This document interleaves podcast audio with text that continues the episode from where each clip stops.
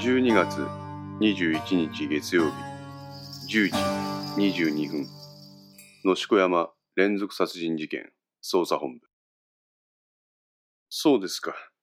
その小西とかという目撃者の話によると穴山と井上は18時の段階ですでに一緒にいたってことですね。部屋の一角に設けられた会議スペース。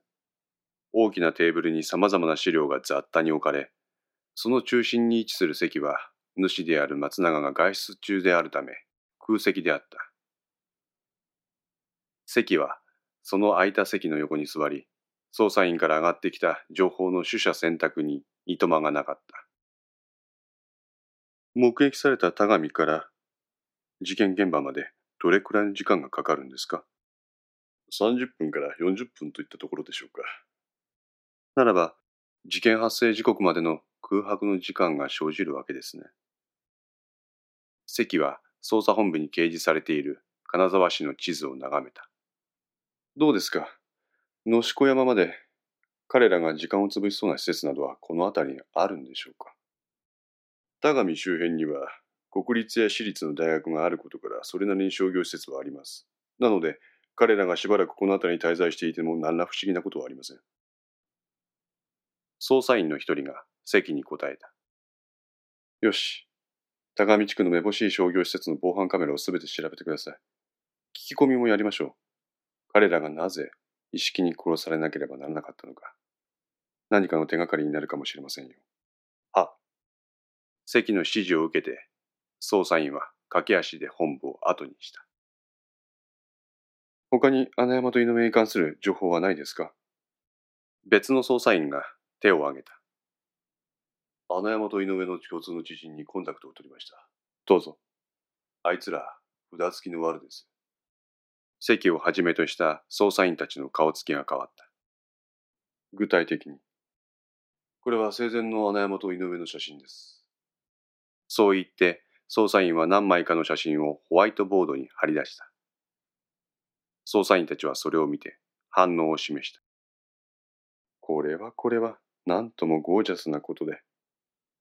張り出された写真には、ヨットの戦場で大勢の女と一緒に合流する、穴山と井上をはじめとした男ども。ヨーロッパかどこかの地域の高級リゾートと思われるプールで、これまた複数の女たちと一緒に写っている、穴山と井上の姿があった。また別の写真では、金沢の高級クラブでホステスたちと一緒に写った二人もある。これは一階のサラリーマンができる贅沢さを超えてますね。穴山と井上がこのような浪費をし始めたのは3年前からのことだそうです。共通の知人、仮にこの場では A とします。この A が言うには、穴山と井上の浪費は3年前の春頃から突然始まったようです。二人は以前からパチンコなどのギャンブルに手を出して借金をしていたようでした。しかしこれがさっぱりで A にも金の無心をしているありさまでした。しかし3年前の春を境に生活ぶりは一変。この手の浪費に金を使うようになったのです。A が二人にその出所を聞くと、何でもギャンブルで一山当てたとかで、詳細は一切明かしてくれなかったとのことです。A には借りがあったので、この手の催し物には必ず同席させ、その借りを返していたようです。しかし、穴山と井上の住まいとか身なりはごく普通だったと報告が入ってますよ。ええ、その通りです。彼らの住まいはどちらも平均的相場の賃貸住宅。所有する車も中古の軽と、一見すると地味なもんです。しかし、この手の水物の出費には、糸目をつけなかった。A はこう言ってました。A に無心したお金はいくらなんですか ?50 万。それなら A にはその金額と利息分だけを払って、あとは自分たちのものにしようとする方が合理的だと思いますけど。私もそれが引っかかってたんで、A に詳しく聞きました。彼も不思議に思ってたようです。それだけの合流ができる金があるなら、現金で返してくれと A は言ったそうです。すると穴山と井上は、それはできない。現金で返すことができないから、これで返していると言っていたそうです。気味が悪くなった A は、貸した金以上の見返りをもらうことはできないという理由をつけて、ある時点から彼らと連絡を取らなくなったようです。A は賢明な判断をしました。というと、捜査員はカバンの中から A4 サイズにプリントアウトした写真を取り出して席の前に広げた。場所はどこかはわからない。高級ホテルの一室のようにも感じられる。豪華な調度品が映り込んでいた。そこには穴山と井上の他に20代と思われる女性が4名裸で写っていた。へえ、江戸が出ますね。写真を見た関は不快感をあらわにした。よく見てください。関はプリントを手に取ってみた。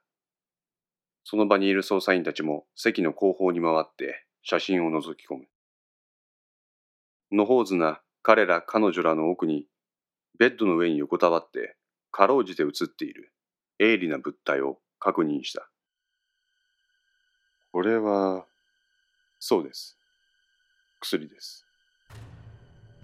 ああ、なるほど。ようやくわかりましたよ。穴山と井上はただ合流していたわけじゃなかったんですね。そうです。初めは羽振りの良さを見せつけるただの合流だったのかもしれない。現に A が招待されたパーティーでは薬は一切使用されていなかったそうです。何回かの協力的な体験をすると人間の欲というものは再現がなくなります。快楽を極限まで追求するようになります。そこで薬の登場です。薬物は快楽追求のリミットを外します。快楽の奴隷を作り出すことによって姉山と井上はその奴隷から搾取を始めます。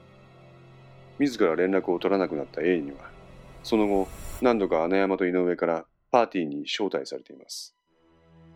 その時のメールに添付されていたのはこの写真だそうです。となると、スポンサーが問題ですね。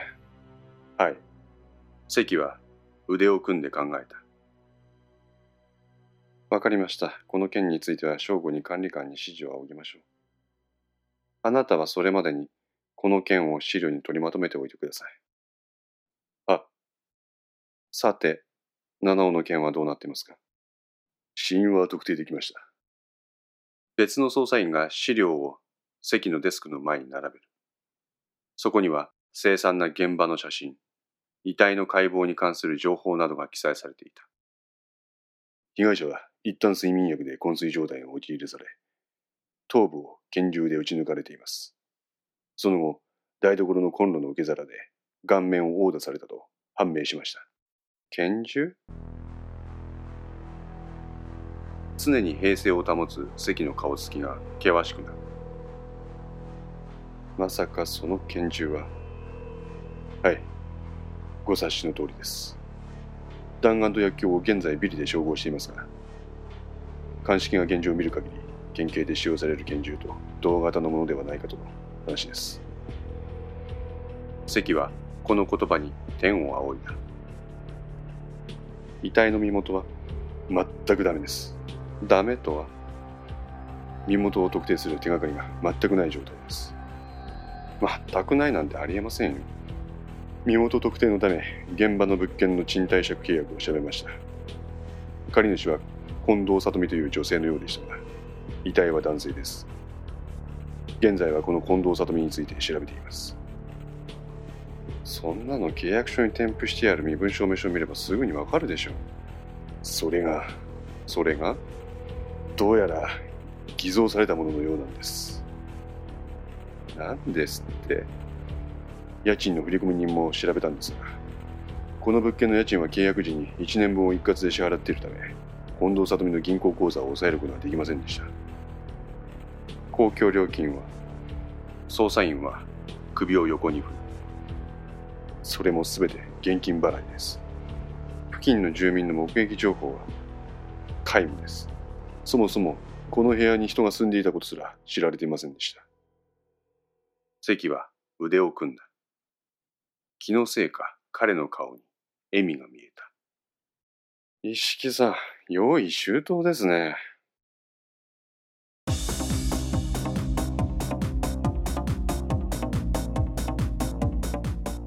5の線いかがでしたでしょうか？このお話は不定期更新ですが毎週1話ずつ更新できるように鋭意作成中です。ご意見やご感想などがありましたらぜひともお寄せください。私にとっても非常に励みになりますのでよろしくお願いいたします。ウェブサイトではこの他にもいろいろな情報を載せていますのでよかったらそちらの方もご覧いただければ嬉しいです。それではまた。来週ごきげんよう。